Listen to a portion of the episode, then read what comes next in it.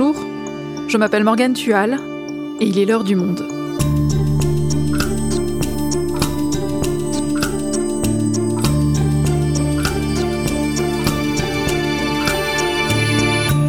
Aujourd'hui, le nouveau gouvernement est-il à même de mettre en place la planification écologique annoncée par Emmanuel Macron avant le second tour de l'élection présidentielle? Et ce, alors que le troisième volet du rapport du GIEC a rappelé l'urgence de la situation. Nabil Wakim est journaliste au Monde, il a couvert le secteur énergétique pendant plusieurs années et anime aujourd'hui le podcast Chaleur humaine sur les questions climatiques. Avec lui, on va tâcher de comprendre ce que signifie concrètement l'expression planification écologique comment Emmanuel Macron compte la mettre en œuvre avec son nouveau gouvernement, et surtout, à quoi ressemblerait une planification écologique réussie. La planification écologique, à quoi ça sert? Un épisode produit par Adèle Ponticelli, réalisation Florentin Baume.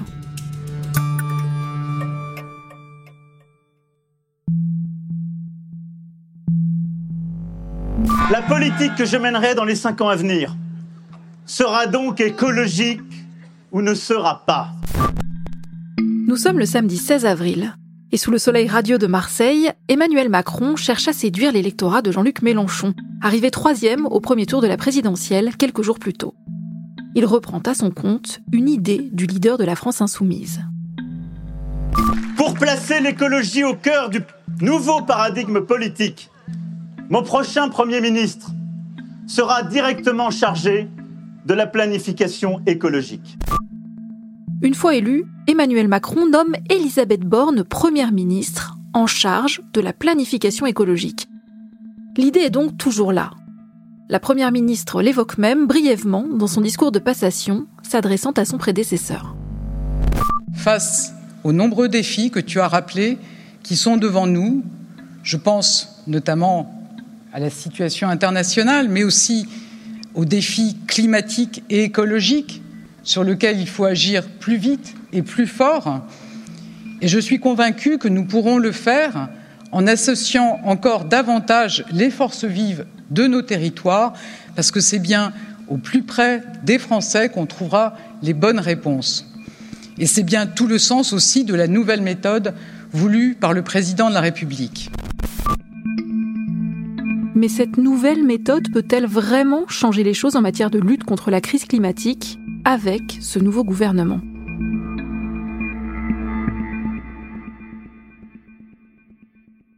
Nabil, on va commencer par une question simple. C'est quoi la planification?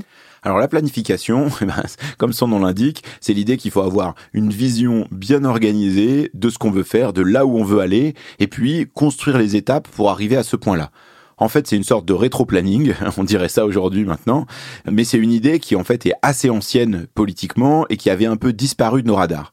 Oui, c'est ça, parce qu'on a l'impression que c'est quand même une notion assez ancienne, la planification. Oui, bah, en France, quand on pense planification, on pense principalement à deux choses. Euh, la première chose, je pense que ça évoque un certain nombre de gens, c'est euh, la planification à l'époque soviétique.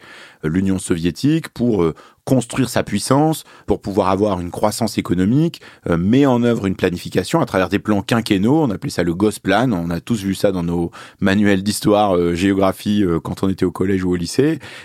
et donc l'idée, c'est de savoir exactement combien on va produire d'armes, de seaux, de centrales nucléaires, de tout ça, et d'organiser ça dans le temps, savoir combien de travailleurs vont être impliqués, avec voilà des objectifs qui sont précisément fixés.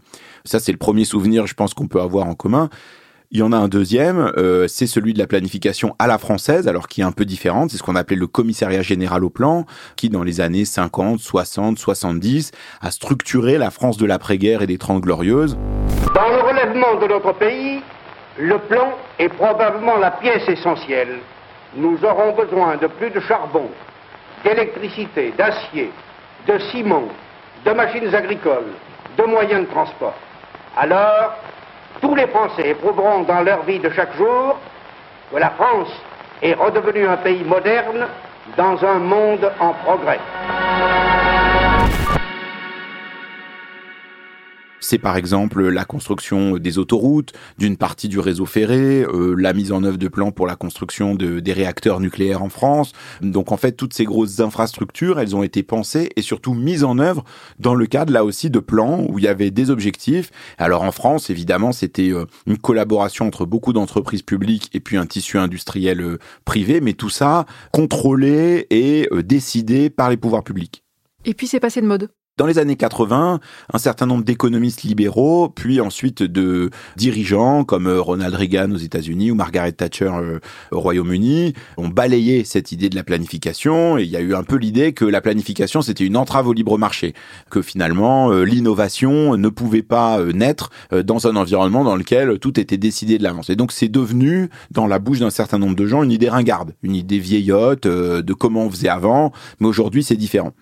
Alors justement, comment cette idée revient? C'est avec la crise climatique? Alors oui, effectivement, ça fait un certain euh, nombre d'années que euh, dans les milieux écologistes, on réfléchit autour de cette question de la planification, mais c'est revenu auprès du grand public au moment de la crise sanitaire. On se rappelle qu'à ce moment-là, euh, on s'est rendu compte que bah, sur les masques, que sur les médicaments, puis ensuite sur la production de vaccins, tout ça n'était pas forcément très bien organisé en France, et les pouvoirs publics, à l'époque le gouvernement d'Édouard Philippe et Emmanuel Macron, se sont dit bon bah il faut qu'on organise un peu mieux les choses. Et ils ont recréé un haut commissariat au plan, donc euh, une sorte d'héritier du commissariat général au plan, où ils ont nommé François Bayrou. Simplement, euh, depuis euh, la création de ce poste, ça n'a pas forcément donné grand-chose, mais en tout cas, il y avait cette volonté-là. Et alors, ça veut dire quoi concrètement de faire une planification écologique?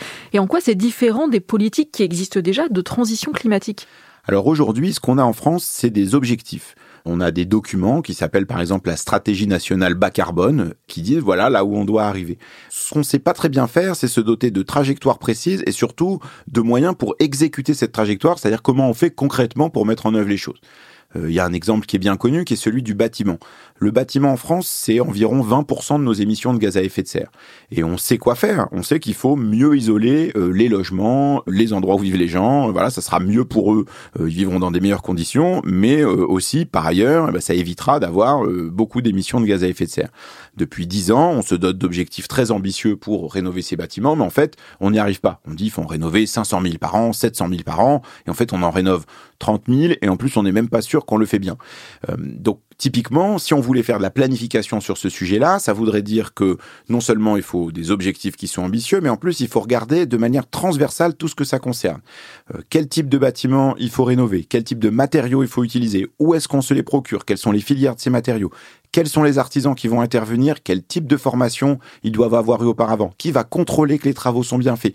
Tout ça, ça s'organise et ça s'organise dans le temps parce que si on donne des bornes temporelles qui sont trop rapides, eh ben on n'arrivera pas à le faire et nos objectifs ils seront pas tenus. Et puis si on se dit que tout ça se passe dans 50 ans, de toute façon on tiendra pas nos objectifs climatiques. Donc il faut trouver un équilibre d'organisation et surtout d'exécution pour que les choses arrivent dans la vraie vie.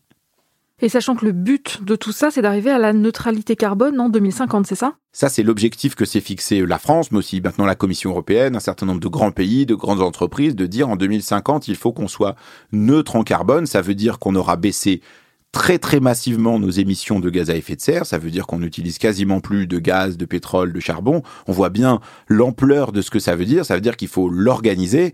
Et concrètement, en termes d'émissions de gaz à effet de serre, ça veut dire que tous les ans, il faut baisser de 5% nos émissions de gaz à effet de serre. Pour te donner un exemple, c'est ce qui s'est passé euh, au moment du premier confinement pendant l'année 2020, dans un moment où l'économie mondiale s'est arrêtée. Donc ça veut dire qu'il faut inventer un fonctionnement de l'économie mondiale, et c'est la même chose en France, qui nous permette d'arriver à ces même 5% de baisse par an d'émissions de gaz à effet de serre. Et qui est-ce qui porte cette idée de planification écologique en France? Alors aujourd'hui, il y a plusieurs univers euh, qui portent euh, cette euh, idée de la planification. Il y a un ingénieur et consultant qui s'appelle Jean-Marc Jancovici, qui est assez connu en France pour ses prises de position sur les questions climatiques et énergétiques, qui a fait une bande dessinée qui a été vendue à plus de 300 000 exemplaires avec le dessinateur Christophe Blin, qui s'appelle Un monde sans fin. Et lui euh, plaide depuis longtemps pour cette planification avec une logique d'ingénieur, pour dire voilà, il faut organiser les choses. Euh, et avec le think tank qu'il dirige, qui s'appelle le Shift Project, euh, ils ont publié au début de la campagne électorale, en février, un plan et une campagne pour essayer de susciter chez les responsables politiques l'idée que bah voilà, il fallait s'attaquer à la planification. Mais il y a déjà un responsable politique qui, euh, depuis dix ans, euh, travaille à cette question de la planification écologique, c'est Jean-Luc Mélenchon.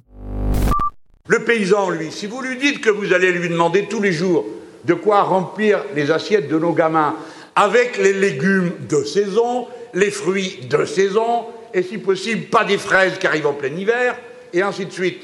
Si vous lui dites ça, le paysan, il sait quelle machine il doit acheter. Il sait combien de gens il peut embaucher, parce qu'il a du temps devant lui. Il a une planification possible.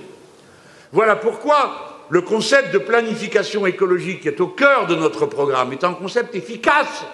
Ce qui n'est pas efficace, c'est le marché lui ne vient pas du tout à la base de cette culture-là. Euh, Jean-Luc Mélenchon, c'est euh, un marxiste devenu socialiste, euh, donc il a une culture à la base qui est assez productiviste, pas écologiste dans son logiciel à la base, mais il l'est devenu et il a rattaché cette culture de la planification au besoin d'arriver à la neutralité carbone. Et donc il a développé depuis 2012 et surtout depuis 2017 un argumentaire, un programme qui essaye de construire ce que serait une planification écologique en France.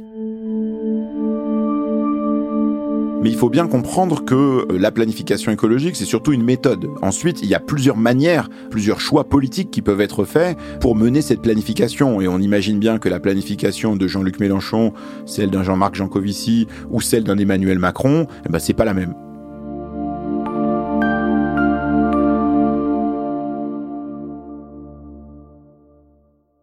Et donc, Nabil, c'est quoi la planification écologique selon Emmanuel Macron? En fait, on ne sait pas très bien ce que c'est encore la planification à la Emmanuel Macron. D'abord parce qu'il n'a pas fait sa campagne là-dessus et que le moment où il en a parlé euh, lors de son discours de Marseille, on était dans l'entre-deux-tours de la présidentielle et il y avait d'abord un objectif évident qui était de dire à la gauche et aux écologistes votez plutôt pour moi plutôt que de vous abstenir ou euh, plus encore de voter pour Marine Le Pen. Donc euh, voilà. Maintenant, une fois que les choses sont dites, eh ben, elles engagent et donc le fait qu'Emmanuel Macron ait dit ça veut dire que maintenant, eh ben, on va voir comment ce gouvernement et le choix d'Elisabeth Borne, c'est un choix qui est assez conforme à cette idée de ce que pourrait être une planification écologique. Mais sur le fond, on imagine bien que la planification à la Macron, elle est très différente de la planification à la Mélenchon. D'ailleurs, on avait reçu pendant la campagne électorale le ministre de l'économie Bruno Le Maire, et lui aussi évoquait déjà l'idée de la planification, mais comme quelque chose qui donne de la visibilité, notamment aux investisseurs, aux entreprises, aux ménages, en disant voilà, planifier, ça veut dire qu'on dira bah à partir de telle date, on pourra plus avoir tel type de véhicule par exemple, ou on pourra plus louer tel type de logement. Et donc, comme les gens seront au courant, bah, ils pourront euh, se caler sur ces objectifs-là. Est-ce que ça, c'est une méthode qui fonctionne? La difficulté, c'est que se doter d'objectifs ambitieux, ça ne veut pas dire qu'on va les réaliser. Il y a eu plusieurs exemples lors du dernier quinquennat ou dans les quinquennats précédents. Par exemple, euh, celui des éoliennes en mer. On a décidé au moment du Grenelle de l'environnement, donc sous le quinquennat de Nicolas Sarkozy en 2008, de lancer euh, la France dans l'éolien en mer. On est aujourd'hui en 2022. Il n'y a toujours pas un parc d'éoliennes en mer qui tourne. Euh, il y a eu des tas de procédures et beaucoup de raisons pour lesquelles ça a pris du retard. Mais à la fin, ce qui compte, c'est de savoir si on fait ce qu'on a dit qu'on allait faire. Et donc, euh, voilà, euh, ça c'est un des nœuds qui est important, c'est de se poser la question de comment on arrive aux objectifs qu'on s'est fixés. Nabil, j'aimerais qu'on revienne sur ce discours de Marseille. Emmanuel Macron donne l'impression d'y donner quand même une vision de la planification plus forte que la simple incitation. Qu'est-ce qu'il nous apprend, ce discours? Alors d'abord, il a des propos assez forts. Il dit euh, ce quinquennat sera écologique ou ne sera pas. Donc il en fait un des axes majeurs de son prochain quinquennat. Et d'une certaine manière, il dit à la fin de mon mandat, vous me jugerez à cette aune-là. Ensuite, il y a une dimension euh, institutionnelle qui est assez importante dans ce qu'a dit Emmanuel Macron, et c'est finalement ça dont il a le plus parlé, l'idée que le gouvernement soit tout entier orienté vers cette question de la planification écologique, vers les questions climatiques, avec l'idée que le Premier ministre, ou là en l'occurrence la Première ministre Elisabeth Borne, ce soit elle qui centralise et qui coordonne l'action du gouvernement sur cette question-là. Ça, c'est très important parce que jusqu'ici, c'était pas vraiment le cas. C'était le ministère de la Transition écologique qui faisait ça. Donc là, la ministre sortante, c'était Barbara Pompili. Mais il y avait l'idée que c'était un ministère parmi d'autres. Là, ça remonte d'un cran la responsabilité climatique au sein du gouvernement. Et ça, c'est important. Jusqu'ici, euh, il y avait euh, la responsabilité de chacun des ministères d'écrire une feuille de route climatique et euh, d'échanger avec le Premier ministre, donc à l'époque Jean Castex, sur ce sujet-là. moi, j'ai reçu dans le podcast Chaleur humaine un spécialiste des politiques climatiques qui s'appelle Benoît Leguet. Il est membre du Haut Conseil pour le climat et lui, il a travaillé justement sur ces feuilles de route climatique et je dois dire que ce qu'il m'a raconté était assez décevant. Le mécanisme de janvier 2020, je vous le décris très rapidement, c'était en gros le Premier ministre devait envoyer à chacun des ministres une lettre de cadrage climat avec les budgets carbone et les orientations de la stratégie nationale bas carbone qui lui correspondaient. Ces lettres de cadrage, normalement, chaque ministre était censé répondre avec un plan d'action climat. Et la mise en œuvre de ces plans d'action climat ministère par ministère était censée être vue en Conseil de défense écologique année après année pour voir si on était en ligne avec les objectifs ou pas. Ce bel édifice, qui pour moi est un super édifice architectural qui rappelle finalement les lettres de cadrage budgétaires, n'a jamais été mis en œuvre, en tout cas avec, euh, disons, la, la force qu'il fallait. Le Premier ministre a envoyé une douzaine de lettres de cadrage à des ministres. Il demandait 12 réponses en 3 mois. Il a eu 3 réponses en 12 mois. Qu'est-ce qui s'est passé après? Rien. Aucune réaction de la part du Premier ministre.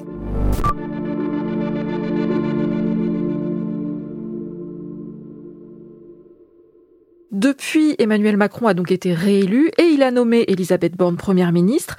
Est-ce que d'après son CV, ses expériences passées, elle a ce qu'il faut pour organiser la planification écologique? Et qu'en pensent les personnes qui travaillent déjà dans la transition écologique? Il y a plusieurs manières de voir les choses. Elle a effectivement un certain nombre d'atouts. Elle est polytechnicienne et traditionnellement en France, la planification a été faite par des ingénieurs, des gens qui ont fait des grandes écoles comme Polytechnique. Donc ça, ça peut plutôt jouer pour elle. Elle a une expérience dans les questions de transition puisqu'elle a été directrice de cabinet de Ségolène Royal lorsqu'elle était euh, ministre euh, de l'Environnement à la fin du quinquennat de François Hollande. Et puis elle a ensuite été pendant quelques mois ministre de la transition écologique euh, sous Emmanuel Macron. Donc c'est pas des questions qui lui sont étrangères. Ceci dit, la vraie question, c'est d'abord la vision politique qu'on veut déployer pour cette planification. C'est pas tout de savoir utiliser les outils. Et là, il y a encore un besoin de définition assez important de la part d'Emmanuel Macron et d'Elisabeth Borne sur où est-ce qu'ils veulent arriver, par quelles étapes ils veulent passer, qu'est-ce qu'ils veulent mobiliser comme moyen. Tout ça, pour l'instant, reste assez flou et ça suscite beaucoup d'interrogations euh, chez les écologistes, qu'ils soient euh, côté ONG ou euh, chez les écologistes politiques. Et à son tour, Elisabeth Borne a nommé son gouvernement et il y a donc deux ministères en charge de la planification. Est-ce que tu peux nous en dire plus? Alors il y a donc deux ministres. L'une, c'est Amélie de Montchalin, qui devient ministre de la transition euh, écologique et de la cohésion des territoires. Et l'autre, c'est Agnès Pannier-Runacher, qui devient ministre chargée de la planification énergétique. Donc ça correspond peu ou prou à ce qu'avait annoncé Emmanuel Macron, mais il y a quand même déjà des leçons qu'on peut tirer de ces premières nominations. Lesquelles? D'abord que ces deux femmes ne sont pas euh, issues de la galaxie écologiste ou environnementale, c'est pas des questions sur lesquelles elles ont déjà travaillé. Agnès Pannier-Runacher connaît les questions industrielles puisqu'elle était chargée de l'industrie auparavant euh, au ministère de l'économie, euh, mais plus globalement sur les questions de planification énergétique, elle va découvrir pour partie un monde qu'elle ne connaît pas. Et Amélie de Montchalin, jusque-là, s'occupait de la fonction publique. La transition, c'est pas un sujet qu'elle a travaillé ni comme parlementaire ni comme ministre. Donc ça, c'est la première chose. La deuxième chose, c'est que dans l'ordre protocolaire, euh, l'ordre dans lequel sont nommés les ministres, l'ordre d'importance, eh bien, ces ministères arrivent relativement bas plus bas que par exemple euh, la position qu'occupait Nicolas Hulot, qui était ministre d'État et qui était le ministre entre guillemets le plus haut gradé du gouvernement. Là, on intervient assez bas, voire très bas pour Agnès Pannier-Runacher. Le troisième point, euh, c'est que d'autres sujets qui sont liés à la transition on peut penser par exemple au sujet de l'agriculture, bien ne sont pas liés à ces ministères-là et ont un ministère de plein droit. Donc globalement, la composition de ce gouvernement, elle envoie un signal qui est très en deçà de ce qu'avait dit Emmanuel Macron euh, lors de son discours de Marseille. Et ça, c'est un point sur lequel il faudra être vigilant dans les prochaines semaines. Est-ce que finalement cette planification écologique se fera? Est-ce que ça sera vraiment une priorité de ce quinquennat? Aujourd'hui, on peut pas dire qu'on a vraiment la réponse.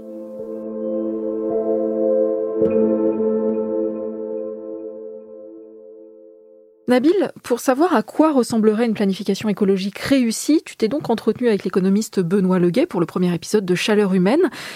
Et donc, qu'est-ce qui serait, selon lui, une planification réussie? Alors la première chose, c'est ce dont on a parlé ensemble, c'est une bonne organisation pour que les moyens de l'État soient utilisés de la manière la plus intelligente possible pour faire cette planification. Euh, la deuxième chose, c'est euh, ce rétro-planning géant, cette espèce de tableau Excel euh, très très bien rempli dans lequel on dirait bah voilà là où on veut arriver, voilà les étapes vers lesquelles on va passer et en face de chacune de ces étapes, qui s'en occupe, quels moyens on mobilise, comment on fait tout ça. Mais il note aussi deux autres choses. La première, c'est que cette planification ne peut pas faire d'impasse. C'est-à-dire qu'il faut mener de front tous les secteurs dans lesquels on doit faire baisser les émissions le transport, le bâtiment, l'industrie où il faut utiliser moins de gaz, moins de charbon, euh, l'agriculture où il faut changer de modèle agricole et donc ça ça veut dire que une des manières de savoir si cette planification va dans la bonne direction, c'est de voir si elle est capable d'embrasser l'ensemble euh, des sujets qui sont concernés par les émissions de gaz à effet de serre.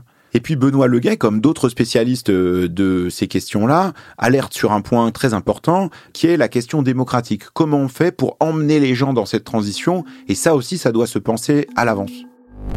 Les gilets jaunes, moi, m'ont pas mal marqué. Alors, en fait, il faudra y arriver, à mon avis, mettre un, mettre un prix sur le carbone, mais il faut revenir sur tout ce qui n'a pas été fait à ce moment-là. Qu'est-ce qui n'a pas été fait? Il n'a pas été expliqué aux Français à quoi ça servait ça. Quel était l'objectif? Alors le but de la fiscalité, c'était pas de prélever de l'argent, c'était en théorie en tout cas d'orienter les comportements, mais il se trouve que l'État prélevait de l'argent.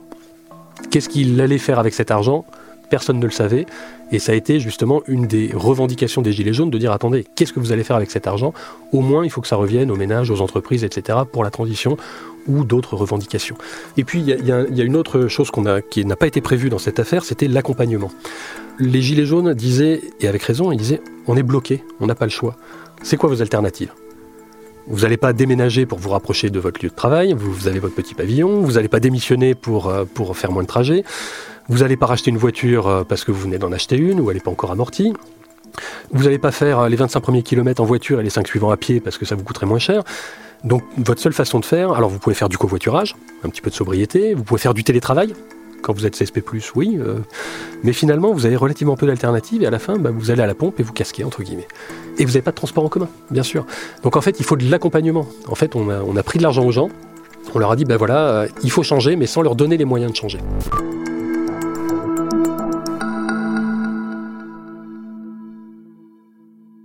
Est-ce qu'on a des exemples d'autres pays qui ont mis en place une planification écologique? C'est pas le cas de l'Allemagne? Alors le choix allemand est un petit peu différent. Dans le contrat de coalition qui a été fait entre les sociodémocrates, les Verts et les libéraux qui sont arrivés il y a quelques semaines au pouvoir, ils ont décidé de nommer ministre de l'économie un écologiste. Et donc il est à la fois ministre de l'économie et de l'écologie, et donc c'est lui qui est chargé de la transition. C'est comme si on confiait les clés de Bercy, notre ministère de l'économie et des finances, à un écologiste, et on disait, bah voilà, en fait, euh, c'est vous qui avez la main là-dessus. Et donc c'est un choix qui est un peu différent, mais ça sera intéressant aussi de regarder euh, ce que peut faire un écologiste qui a les cordons de la bourse d'une certaine manière. C'est pas le choix qui a été fait en France, où Bruno Le Maire était ministre de l'économie avant, il est ministre de l'économie maintenant. Ce ministère a l'air d'avoir peu ou prou le même périmètre, et donc là, on a l'impression qu'on se met pas du tout dans les pas de, euh, des Allemands euh, sur le fait de mêler plus euh, économie et écologie. Merci Nabil. Merci Morgane.